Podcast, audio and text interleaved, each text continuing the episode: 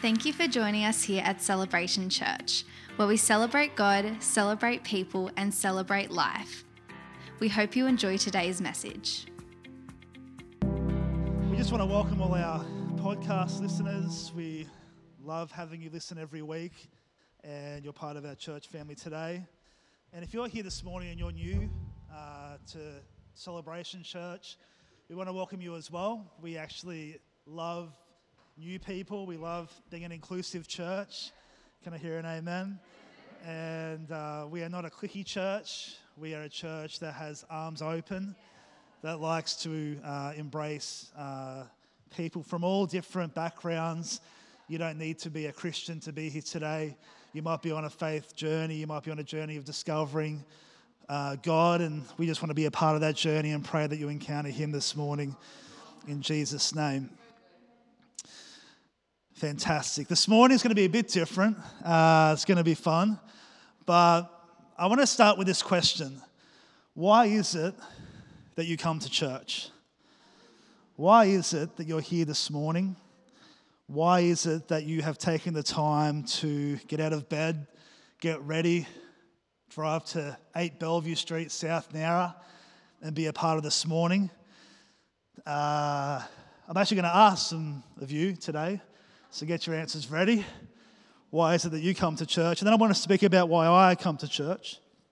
And then we're going to speak about a very powerful topic today. And again, today's message is a prophetic message for our church, and it's a foundational message for our church. Um, a few weeks ago, I spoke on rest, being people of rest, and I think that is a really big key for our church. And if you missed that, it's on our podcast. Um, it's funny, I had a few people contact me that following week saying, This week has been the most stressful week of my life. And I thought, God is testing you on what I shared on Sunday because we're called to be stress free people. And I can't get into that message today, but that was a message that I believe if you apply that to your life, you will see incredible breakthrough. Because you know you're not called to carry stress physically your body will fall apart with prolonged stress. there's no stress in heaven. So, why is it that we live stressful lives here? And so, if you want keys on how to be stress free, go back and listen to that podcast and listen to it until it drops in your spirit because it can actually really help you. Why is it we come to church this morning? if you have your Bibles, why don't you turn to Mark chapter 5? Mark chapter 5 verse 21. Mark chapter 5, 21. But while you're turning there, I'm going to ask some people why is it that we come to church? Who should I ask? All the introverts go, what? They're sinking their chairs. Don't come near me. Who should I ask? Let me see. Uh, Jade, why do you come to church? Um, I think it's important for me to be here to serve and to volunteer and to give my time so other people can encounter God. Beautiful. Um, yeah, that's one of my reasons too. Um, Mark, why is it you come to church? Um, to be honest, if I don't come, I normally feel guilty. Okay. All right. I think you need to leave. Yeah, yeah, you get out. All right, who else? Um,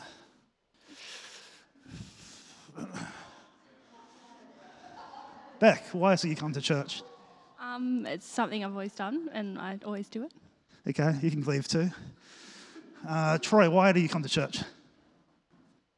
Because um, I was rostered on this morning. Okay, all right, you get out too. You can leave.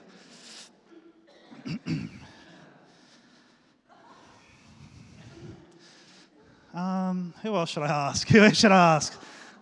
Hey, Libby, why do you come to church? Um, I come because I'm excited and hungry to be a part of what God's doing. Yeah, you can stay. That sounds good to me. Um, who else? Who else should I get?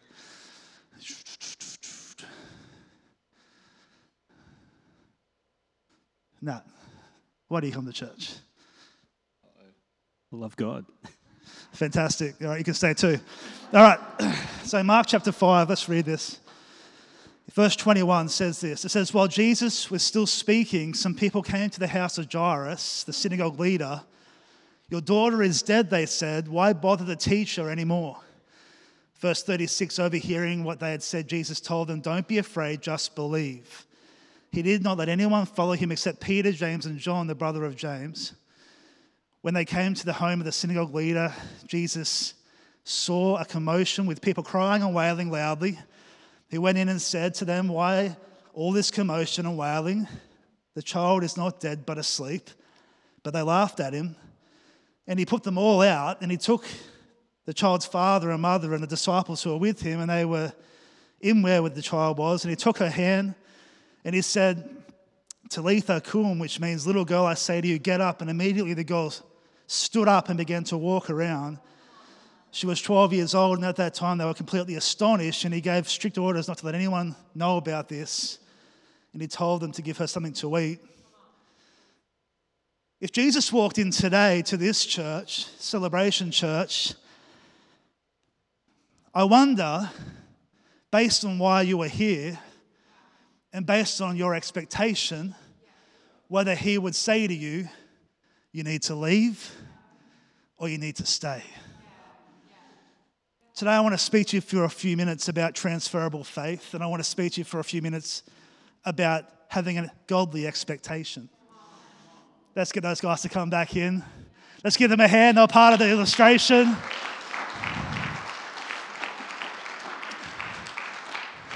Who thought that was real for a second? Like, oh, the pastor's kicking people out of church. Good, because you'll remember it. You see, the point of illustrations is that you remember things. Today's message isn't for people who are not Christians here, it isn't for even new believers necessarily, because you're still on your journey of working out why you come to church. Today's message is for people who have come to church, like myself, for many years. We have to think about this illustration Jesus gives us where there's Jairus' daughter and she passes away because Jesus was too slow to come and heal her.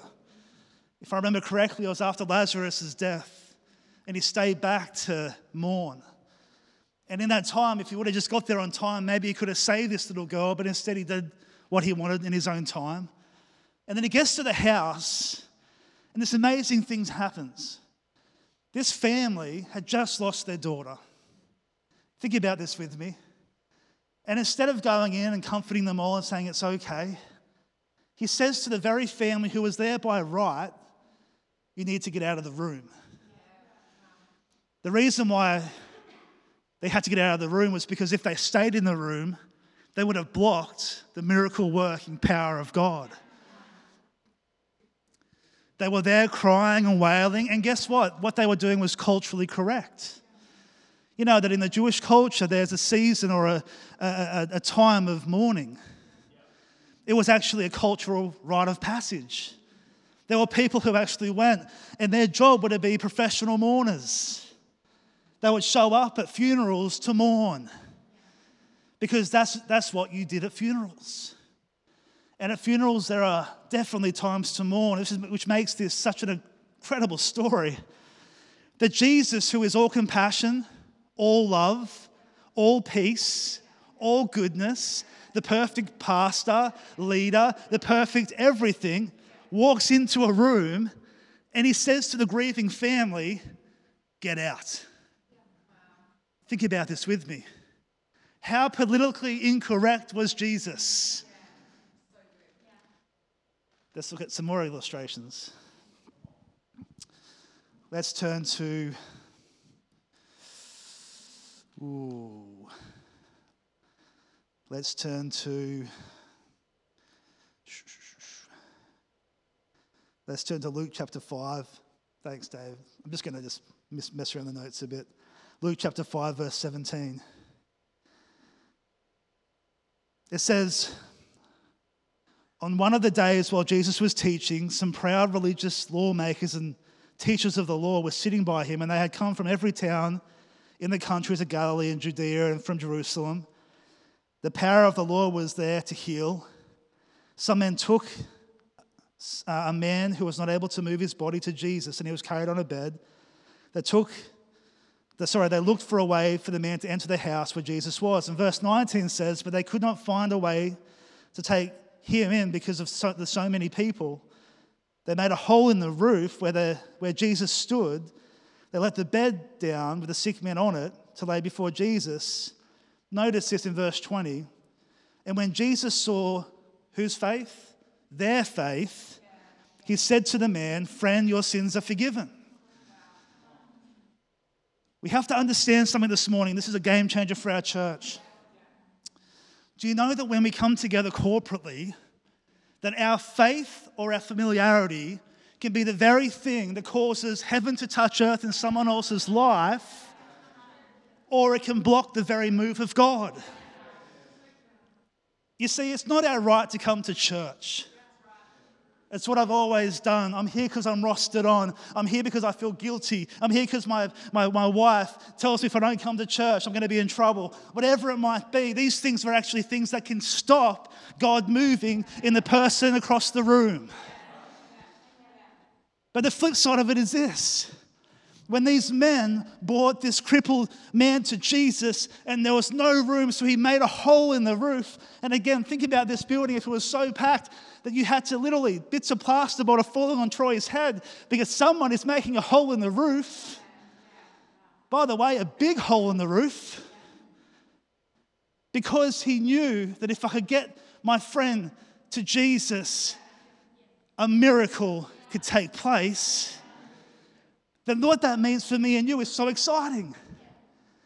Jesus saw their faith, and because of their faith, a miracle broke out in the room. I put it to you today that what if it is what if it, what if it is this simple that your faith might set the person across the room free? What is it? What, what, what, think about this with me. Imagine if it was your expectation, your hunger that set a person across the room healed, free, saved, delivered. It wasn't a preacher, it was a person who was sitting in the crowd who said, I have expectation that God can do a miracle in this place. This is Celebration Church. Because listen, we don't know what the person next to us is going through. We don't know what their miracle is that they need. We look at our happy faces and we expect that that's all good, and we look at the outside, but internally they could be dying. What happens if your faith was the faith that unlocked the miracle in the person next to you? And flip it around, what happens if it was your unbelief that blocked the miracle in the person across the room. Please take the attention off what I'm saying now and put it onto what we just read. Jesus told them, Get out. We want to be a church that's inclusive. And again, if you're new here, be inclusive. But please understand something. When you start walking with God, we come to church because we want to encounter God. Why do I come to church? Here's some reasons why our senior pastor comes to church. And it's not because I get paid, because I could care less about that. This is why. Number one, to encounter God. Psalm 100, verse 4 Enter his gates with thanksgiving and his courts with praise. Give thanks to him and praise his holy name. When I come to church, I am not firstly coming to see you or to see somebody else, I am here to see him. Can you, but, no, can't you do that in your own time? Yeah but there's something special about corporate anointings. You know that there's something special about Chloe coming today to church and me coming to encounter God, and we agree, and something breaks out. This is why, firstly, I come to church. The second reason is this I come to help others encounter God through serving them. Mark 10, verse 44 Whoever would be first among you must be the slave of all, servant of all. For even the Son of Man came not to be served, but to serve and to give his life as a ransom for many. So if Jesus, the King of Kings and Lord of Lords, came to serve, then guess what? I come to serve. We have to just change our mindsets. It isn't the pastor does everything. No, no, no. Chuck the one out. That's not our church. Not going to fit. Not going to work. Not the church for you. If you actually hold on to that, let it go. Let it go. Let it go. Like the Disney character. My job is to equip you. My job is to equip you to serve the body of Christ. That's what I do. Because through that, if someone else encounters Christ, then it's been a successful day. Therefore, I come to serve. The third thing is this I come to church to help others encounter God through community. It says in Matthew 18 20, where two or three gather in my name, there I am with them. I'm going to use Chloe again. She's in the front row writing notes vigorously. Very encouraging to a preacher. When I'm sitting here and we're in agreement that we're here to build God encounters through community, something takes place. Where two or more agree, there He is. Why is it that connect groups are important? It creates community. Why is it that we have fellowship after service? And our cafe teams does such an amazing job because we're creating God encounters over the coffee table. The fourth reason, which isn't up on the screen, is I come to church because the Bible tells me so. The Bible says, don't give up meeting together as some are in the habit of doing. So I make sure that I come to church because the Bible tells me so. And there is blessing in obedience. Why did you come this morning? Why are you here? Are you here because you want to encounter God? Are you here because you had an expectation for miracles to break out? Or are you here because culturally it's what we do in Australia? Are you here because your family done it growing up? Are you here because it's just a thing that you do because you just want to do it? Those things are fine and they're, they're good, but reality is this we should be a church that hungers for the presence of God. Can I hear an amen? Listen, don't turn up to church 15 minutes late when worship's on, because worship, if you're here to encounter God, is the, it's the, it's the cream on the cake. Listen, honestly, as somebody who used to be, I used to, as personally, I used to, you, people who know me now wouldn't think this. I used to be in the drum, drums in church and the bongos and all those things. But I used to be late when I was a teenager every single Sunday morning for practice. And I'll walk in and the band will be waiting all ready, sound just ready, and I'll come and going, I'm sorry, I'm sorry, I'm sorry. Jump on there and I held everything up. And then God just really convicted me. Why is my time more important than theirs? Yeah? So now it's an easy fix for me who's always late. I just go, well, church starts at 9.30. It gives me half an hour of lateness then. I put my clocks forward five minutes so I make appointments on time. Hey, there's a little just insight if you're someone who's late everywhere, because some people are like that. They just love it. Well, they don't love it, they just do it. Anyway, let's move on. Okay, get this, write it down. Faith and doubt both have the power to open and close heaven on earth.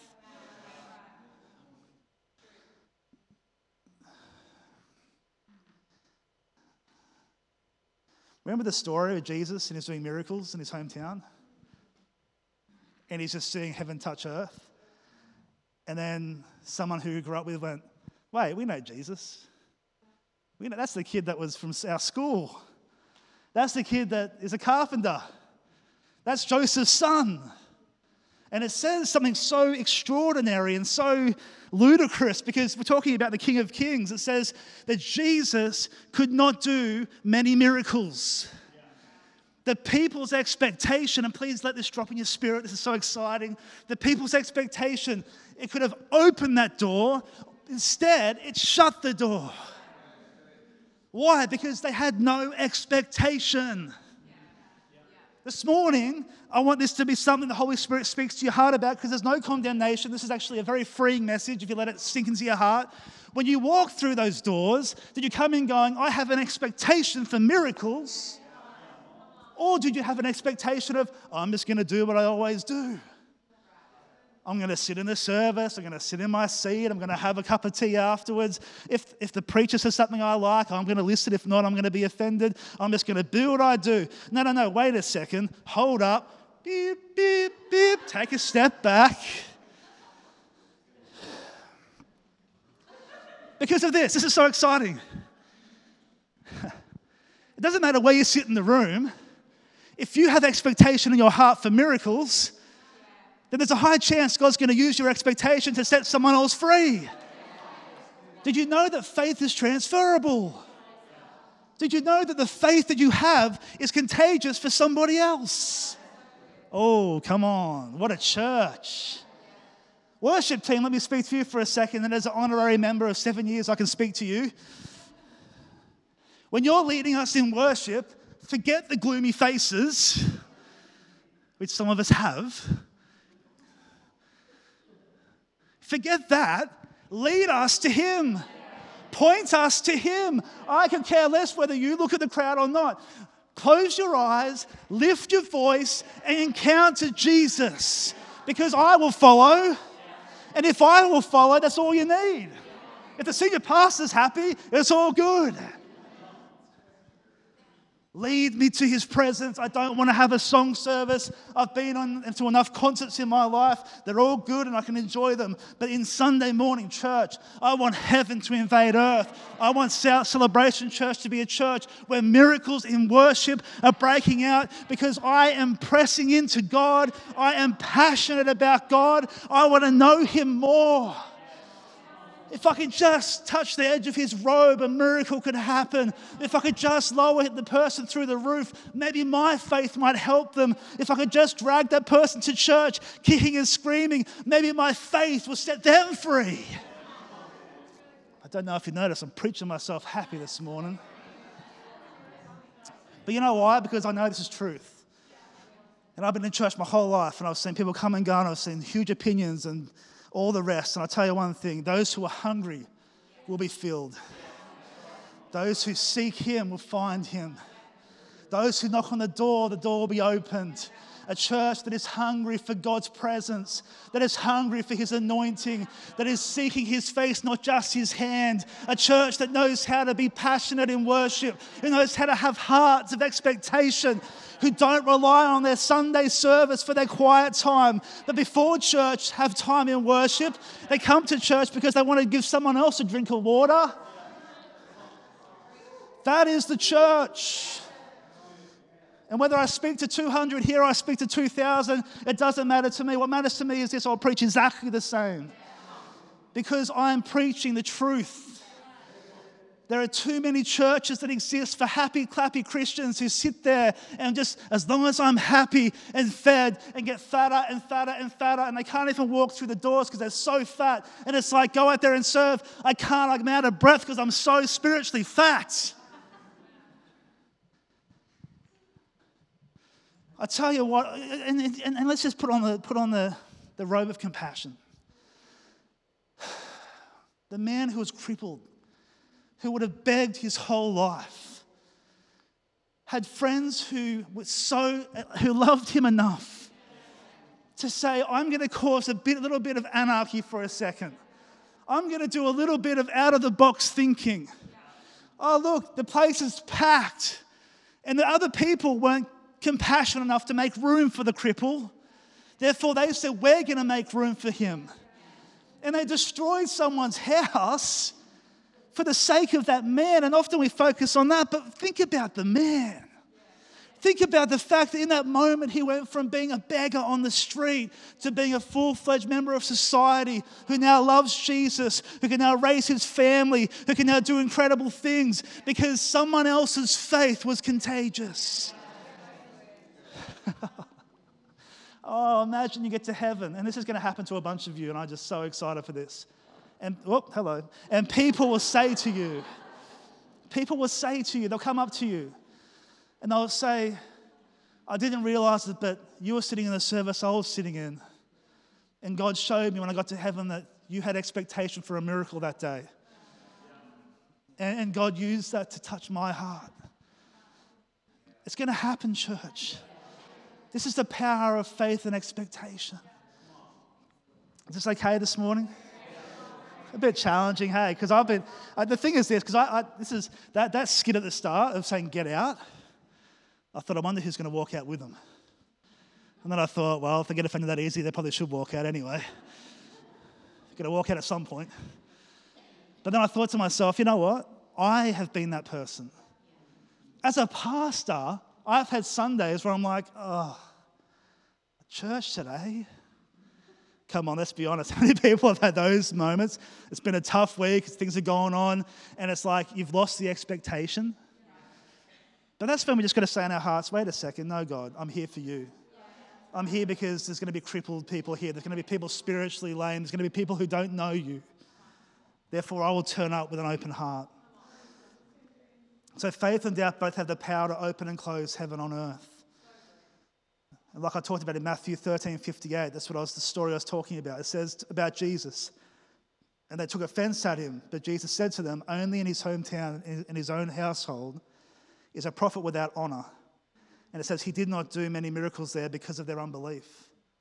Oh, I just pray, God, please help me and help whoever else here with this. How many times have I stopped you doing miracles in a place because of my unbelief? How many times in church have I held you back because of my atmosphere? Oh, but God's bigger than you, Benaiah. Well, according to scripture, he's very sensitive to things like unbelief and expectation. According to scripture, he won't force himself into situations often. He will wait to see what the atmosphere is. But here's the exciting thing about this. Actually, let me stick to my notes because I'm, the AV guys do such a great job. So here's a question If Jesus physically walked into our church today, would he ask you to stay or leave according to your faith and expectation? Only you can answer that. Why are you here? Now, if you feel like, oh man, oh, oh no, this is this is aimed at me right now. Thank you, Holy Spirit, for your kindness. Just on that point, if you ever in church life, have you ever felt like, oh, that's challenging to me? If that's the case, the Bible says this is so cool. It says that the Father disciplines those he loves. You know, it's a very dangerous place to be in a church that never challenges you.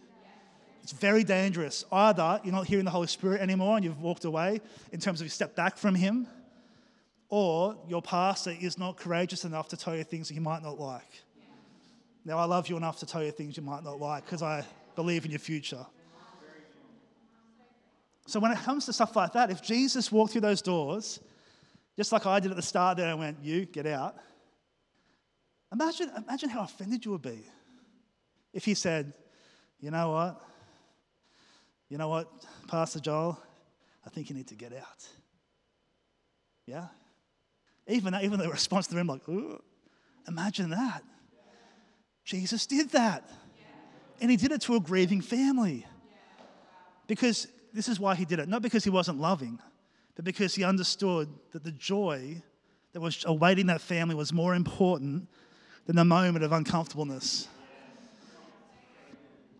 In this place today, would Jesus say, Hey, you sit, you stay, there's miracles happening? Or would he say, Hey, you need to get out of this? Just if you haven't got yourself, just go, go in the courtyard for a few minutes, come back in afterwards when the party's happening. But you just need to, you see, this is what we have to look at as a church family. Again, I'm not speaking to new Christians, I'm not speaking to people who aren't Christians yet. There's so much grace for you, you're on your own journey. I'm speaking to people who have been in God's house for a long season. Our faith makes a way for others. Why don't you turn to your neighbor and say, Our faith makes a way for others? Now, now turn to your other neighbor, turn to your other neighbor and say, and point to yourself and say, My faith makes a way for you.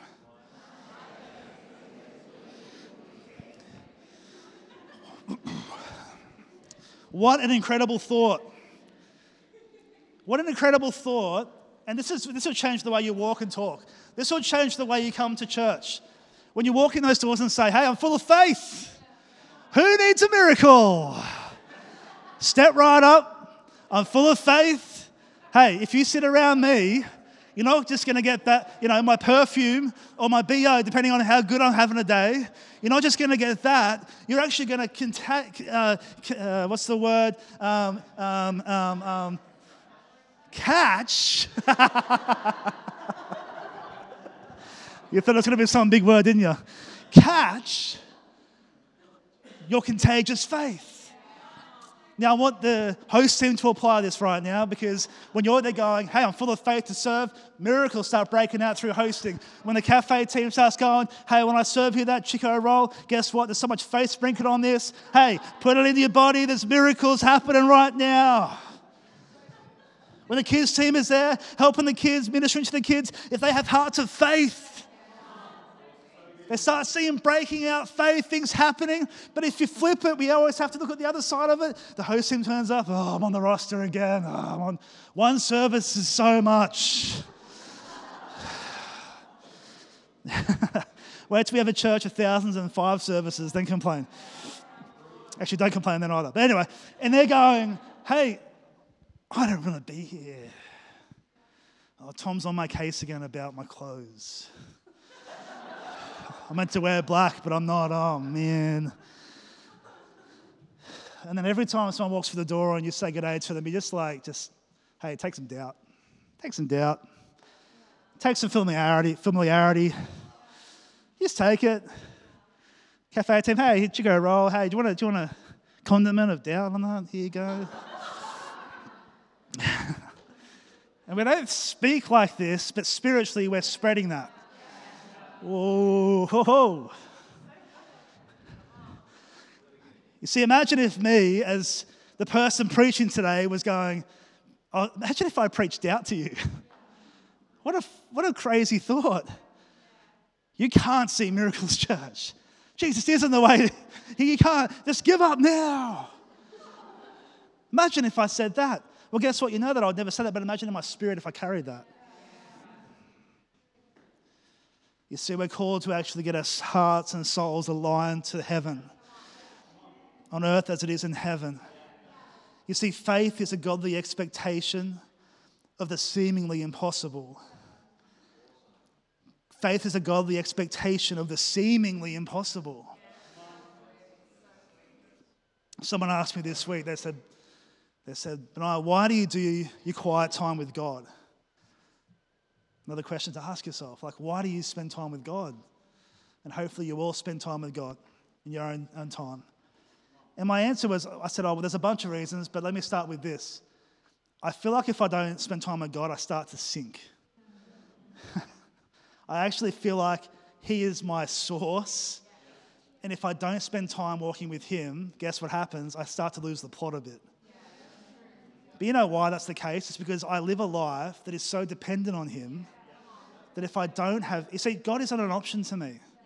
He's not an optional extra when you're buying a car. Like, he's not that type of thing. Like, make a decision for Jesus or spending time with God's an optional extra. No, no, no. If I don't have that moment with Him, I literally feel my soul falling apart. But that's because I'm living a life of relying on Him. Why do you spend time with God today? People who don't spend time with God are often people who live lives for themselves. They live lives not stepping out of the boat, but living inside the confinement of their own ability. Faith is a godly expectation of the seemingly impossible. Hebrews chapter 11, verse 1 says, Now faith is the confidence in what we hope for and the assurance about what we do not see. This is what the ancients were commended for. Who here wants to get to heaven and Jesus say about you, or angels come up to you, or people come up to you and they say, You are the ones who are commended for their faith. Do you know that in heaven we talked about what you were doing on the earth? See, we think about Moses and we think about Abraham and we think about the fathers of faith, but the reality is we have the Holy Spirit today in a way that they didn't have. And the power of that is this is that guess who the new Moseses are? Guess who the new Abrahams are? Guess who the new Davids are? Well, they're the Alan Sterlings. They're the Mark Maharabs. They're the Greg and Helen Clarks. You see, we're called to walk in such victory and such faith. Think about faith, though. Again, it's so, it's so against natural reasoning. It's, it's an assurance of what you hope for, and it's a belief and a confidence in what? In what you don't yet see. What are you believing God for today that you can't yet see? Ooh. What is it today that only God can do And if He doesn't do it, you are completely and utterly going to fall apart. You see, when I preach to you, church, you don't understand I love our church family, but I see the people through you. I speak through faith to the thousands who need to hear this message. Why? Because there is a faith seed in my heart. I love this though. It's not the amount of faith, but rather the size of faith that matters. A mustard seed can move mountains. Whoa, come on, come on, come on. So you come in and you're like, oh, husband and I last week spoke about having a godly expectation. This Sunday morning, as a family, on the way driving in, hey, what are we expecting God to do today? Speaking to your husband or wife, what are you expecting God to do today? If you're driving by yourself, speaking to the Holy Spirit, what Holy Spirit am I expecting you to do today? And then we have this godly expectation about what He's going to do. But we have to understand that you don't need to be so full of faith, you just need a tiny bit. How crazy is this? What does that mean? Well, you know that faith, in essence, is simply believing God, it's believing His word. You just have to say yes to step out in faith. You don't need to conjure up five hours of praying and screaming and walking and pacing, and all those things are fine. Smith Wigglesworth said it. He said he can achieve in one minute, and one moment, what he can do all night screaming at God in prayer if he simply believes God. God, save my school. God says, just believe me for it. God, save my family. Come on, please. I'm on my knees crying out. God says, believe me for it. God, raise up revival in our church. God says, believe me for it. It says in the Bible, they said, God, disciples of Jesus, oh, the, the harvest, look at it, it's four more months to harvest. And Jesus says, believe me for it. He says, today's the day of harvest. Change your prayer. Ask for workers instead. You see, faith isn't shown in an overflow of faith, but rather in a knowing in what God can do. It's a confidence of what we hope for, it's the assurance of what we do not see. In Matthew 17 20, it says this it says, Because you have so little faith, truly I tell you, if you have faith as small as a mustard seed, you can say to this mountain, Move from here to there, and it will be done. And then it says this, church, nothing will be impossible for you. A godly expectation what happens if God has placed in your hand the ability to see revival? Please get this. And I'm going to undo a bunch of teaching for years and years, not from this church, but from other churches, that growing up I had, which was pray, pray, pray, pray for revival, pray for revival, pray for revival. Now, I'm a man of prayer, I believe in prayer. But I believe that revival is already placed in me. I don't go, God, send down. I say, God, let it flow. From the innermost being, there will be what? Rivers of living water. Maybe it's more about my unbelief that's blocking the move of God. Maybe it's more about the fact that I have unforgiveness in my heart that's stopping the move of God through me, or the fact that I'm familiar with the church or people or God. Or maybe it's about the fact that, you know, I haven't spent time worshiping God with all my heart and my life has become about me and about my needs and my insecurities. And I forget that the essence of Christianity is one thing to lay down my life and take up my cross. We've got all these people giving advice about how it's all about you. It's not all about me. It's all about laying down my life for Him. And the one posture I should walk in is arms high and heart abandoned. Arms high and heart abandoned. I come to the house of God with arms high and heart abandoned, knowing that I've been set free, and He who sets free is free indeed knowing that when I come together with my brothers and sisters that I'm going to see people get miracles and touches from God. I might not be preaching, but guess what? If I have the expectation, my seed of faith is transferable.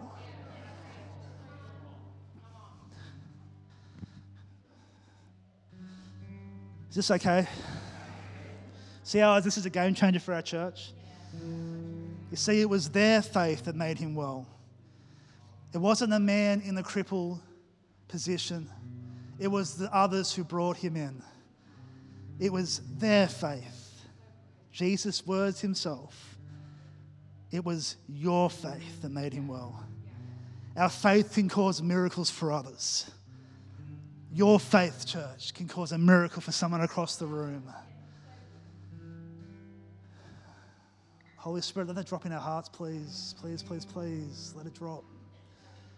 My life, and as a church, our life is about refreshing others. And in that, the Bible says, I'll be refreshed. Your doubt can be a blockage to the miracles in your neighbor's life, but your expectation can be the key that opens the door for miracles in your neighbor's life. Your doubt can be a blockage, church, to the miracle of someone across the room in this place.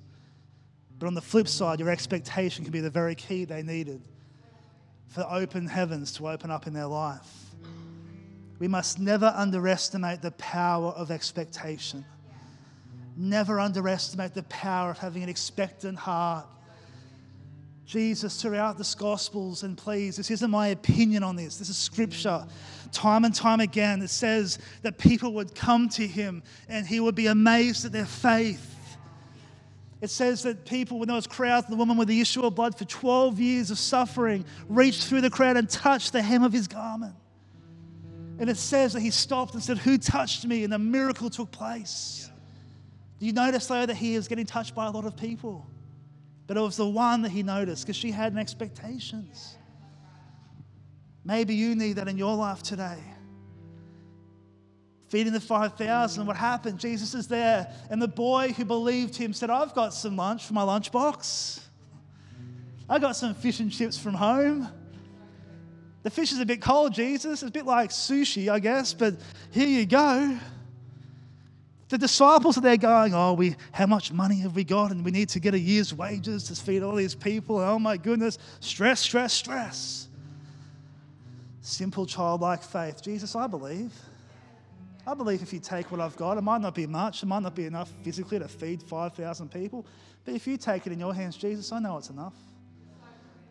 Oh, let that drop in your spirit, guys. You don't need to have it all together. You don't need to be perfect. You don't need to have all the answers. If you just simply believe. Another example, and I'm just going to share this because I want, I just, oh, Holy Spirit. The centurion, such a great story. It wasn't his child or servant that had the faith for healing. Whose faith was it that Jesus responded to, church? It was the centurions. Do you remember that story? And he says to the centurion, Oh, I'll be there soon. And the centurion says, Jesus, I know what it's like to be a man of authority. I tell people to come and go, as soldiers to come and go. If you just give the word, Jesus, I know that my home will be healed. And Jesus is just like, What? Amazed. Because he had faith for another.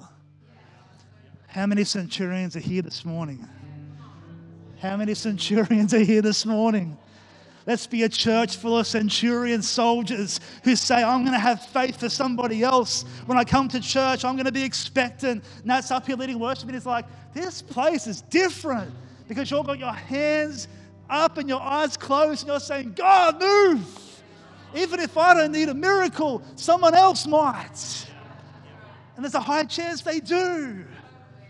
We, uh, we went and saw Bethel Church a few years ago, and we're going to head back later on in the year, Charlie and myself. I feel like God's told us to go back and just, just receive, and we just, we just, you go in that place, and the moment the first chord is strung, strummed on the guitar, every hand is lifted. They don't care what's happening in this, on the stage. They don't care what's happening across the room. It's me and my God. And miracles start breaking out because people are being set free, because people are worshiping Him in spirit and in truth. And where the Spirit of the Lord is, church, what is it? There's freedom. Ah, oh, celebration, church. Let's be worshipers in spirit and in truth. We don't just sing songs, we don't just sit there. We have people who know that when we lift our voice, as Paul and Silas, were beaten up in prison, they lifted their voice. And what happened, church? Chains were broken, miracles took place.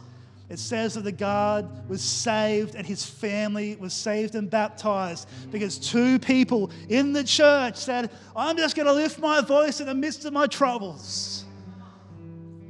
Woohoo! Ah, this is good. This is a prophetic statement for celebration. And this church is our new normal. What if the miracle, and I'm finishing, but what if the miracle for the person next to you was actually placed in you? What if the miracle for the person next to you was actually placed inside you? Why don't you turn and look at your neighbor? What if their miracle was actually placed inside you? And what if the key to seeing that miracle take place was that you would simply have an expectation that God would move in this place? On the flip side, what if their miracle was being blocked by you? Ooh, ouch. Because I'm telling you, I think there are times where we do that. Don't, I'm again, I'm speaking to Christians here who have been saved for many years. Please don't walk through those doors unless your heart is expectant. It's an easy fix. If you get here and you're like, oh man, I'm not expected, uh, go to the bathroom, close the cubicle, sit there and go, God, I'm going to get expectant.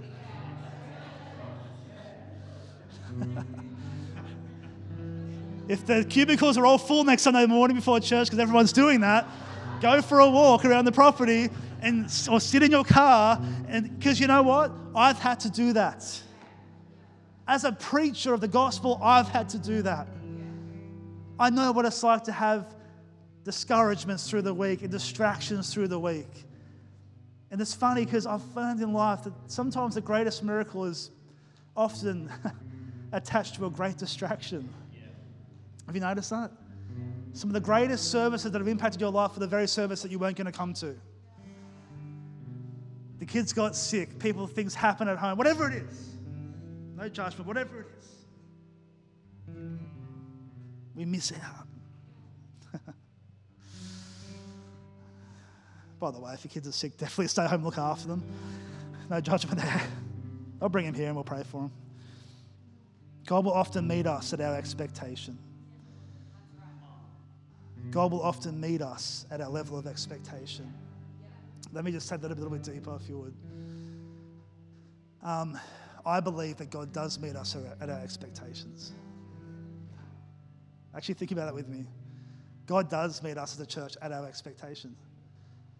When we are hungry for miracles, if we get like a healing revival, uh, sorry, like a preacher in here, okay, who specializes in that, I guarantee you, your faith will rise for healing. And I guarantee we'll see more miracles for healing in that service than we have all year. Why though? Not because he has more Holy Spirit than me, or even more of a grace for that than me, because there's healers in this room. It's because there is an expectation. And God responds to expectation. It's throughout the whole Bible. So let's be a church that understands the power of our expectation. Let's be a church that expects revival that Jesus will do miracles and that we will often see miracles in this place, whether we're preaching or not. Because listen, you're a minister of the gospel. It's not the pastor at the front alone, it's everybody. In conclusion, the hungrier we are for God, the more filled we will be by God. James chapter 4 draw near to God, and what does it say? I will draw near to you. That is one of those really awesome things that the closer you press in, guess what? The closer He presses in. There's no cap on that one. The cap is death. The cap is the glory is so great, take me with you. Enoch style. Up till then, I mean, I've had encounters with God, but I've had God move so powerfully that I thought I was going to die. Has anyone ever had that? The Holy Spirit fills the room, and it's like the glory of God is so powerful that I'm like, you've got to ease off, God. I don't know if I can, my body can take much more of this. You see, God loves to meet us. He loves to pour out His Holy Spirit upon us. It isn't a chore for Him to pour out His Spirit in this place. It isn't a chore for Him to fill this place with miracles and angels and breakthrough and salvation. On the opposite, it's actually His joy and His delight to meet people. And the Bible says this last scripture He says, I search the earth to see if I will find faith. My eyes scour the earth. Will I find faith on the earth? Oh God, let Celebration Church be a church where as you scour over the area, you go, oh, hello. Ooh, there's a girl called Jade. Look at the faith. She's just believing me for a miracle and oh, she's had a tough week and things have gone wrong and she's had tragedies, but she's still here going, God, I'm believing. And that's all it takes breakthrough, breakthrough, breakthrough, breakthrough. And you think it's someone down the front praying for you. Really, it's a person, you know, mid service, mid right to the crowd going, I just believe God. That is the power of the community of God. Thank you, Jesus. Has this been challenging this morning? If Jesus walked in as a church, would he say, Come on, everyone out? Everybody get out. Like, oh no. Time to go to the cubicle. Or will he say, Hey, whoa, I'm ready. Come on, you can all stay. Watch this. Boom. Healing breakthrough, power of God, revival touches earth.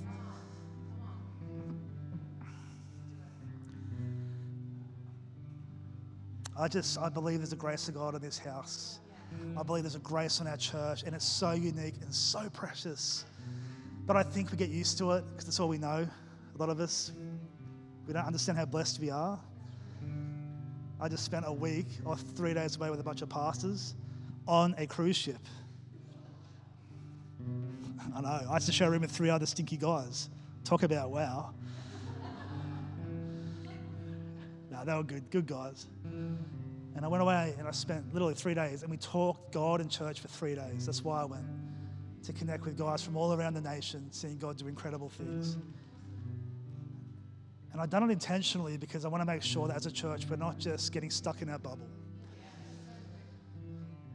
I took annual leave to do it. Uh, it cost me, but I thought, no, I've got to sow into this. And I just, I just came home thinking, we are blessed. There was one, one incredible guy there, and he's talking about how many new kids have had at youth this past year. And I'm thinking, we've had that many in youth this term. And everyone's like, wow, that's so amazing. I'm thinking, our youth team do that all the time. You see, we are so blessed. You are blessed. And this morning, I pray we get a revelation of what God is taking us into. We are a nation impacting church. We are a cup of refreshing for people. We are people who are passionate about loving new people, about pastors who have been beaten up coming in here and we say, have a drink of water. That is what we do, hey. That's what we're good at. That's our lane. Why don't we all stand to our feet as we finish? I'm going to ask my wife to come up here.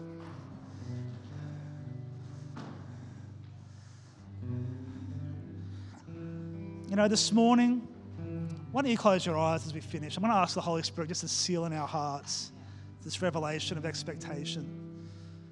Thank you, Holy Spirit.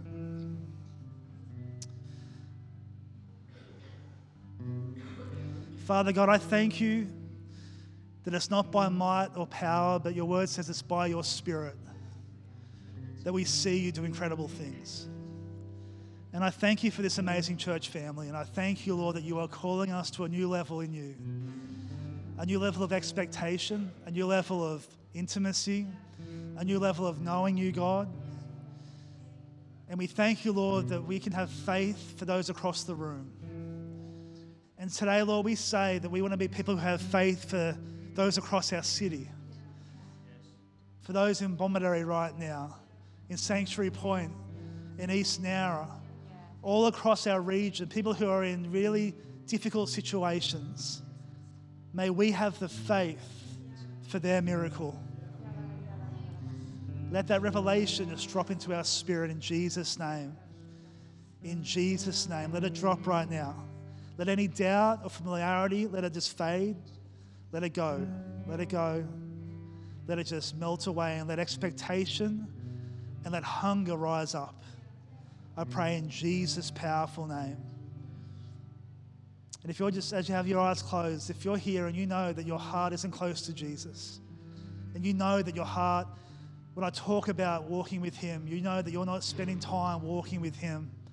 And in this moment, you want to say, Benaiah, I want to get my heart right with Him, right with God. I want to come back. I for the first time, give my heart to Christ. As everyone has their eyes closed, I just want you to put your hand up where you are and say, That's me. I want to get my heart right with God. Don't be embarrassed. Awesome, I see that hand. Awesome, guys, down here, I see that hand. Put them up really high. Stretch up as though you're doing a Pilates stretch. Anybody else? This moment is powerful for you. You just want to make sure your heart is right with God, or you want to come to Him for the first time. I'm going to pray a prayer of dedication to God, and I pray, as I pray, if you put your hand up, or even in your heart, if you didn't, but you know it's for you, pray this prayer. We're going to join with you, but let's pray, pray this prayer. Heavenly Father, I thank you for sending your Son Jesus to die on the cross for my sin. And this morning, I declare, Lord Jesus, that you are my Lord and Savior. I declare and I believe that you are the King of Kings. Forgive me of my sin. Forgive me of my familiarity. And let expectation rise up. And Holy Spirit, I give you permission to overwhelm me every day in Jesus' name. Amen. You know, if you put your hand up, I just encourage you. We have a hello desk down the back. We would love to give you a Bible and just help you in your walk. You don't walk alone. Our church, we have this motto. I just made it up. Ne- I didn't make it up, it already exists. Never walk alone. It's what we never let we walk with each other. We are a family, and it's a joy to walk with each other. Who's blessed this morning? Hey, oh, yep, yep. Um, hi, church. I just feel like um, with that incredible word that we should action um, that transferable faith. So we'll we'll um, pray for us as a church. We'll send us out. We'll do our commission. But if you're in the place and you need a miracle, it might be healing. It might be breakthrough with finances. It might be salvation of family members. But if you're in this place and you feel like you need a miracle and you're in that place, I'm actually going to open up the altar for you to come down. And then if there's people in this place that have faith, let's transfer that. Let's actually be actionable with what we're hearing and put it into practice. So, firstly, if you feel like you need a miracle, come down. And then if you're here today and you feel like, yes, I've got that faith to believe God for miracles, why don't you come down and stand with the people down the front that need a miracle? And we'll pray and we'll actually see some su- supernatural encounters. Is that all right? Awesome. Why don't you take the hand of your husband or wife, or put your hand on the shoulder of someone next to you? We're going to pray for you today in Jesus' name. We love to send our church out. If you're new here, we just love to send you out with blessing this morning. So why don't we close our eyes? Father God, I thank you for our incredible church family. God, we thank you for your grace that rests upon this house.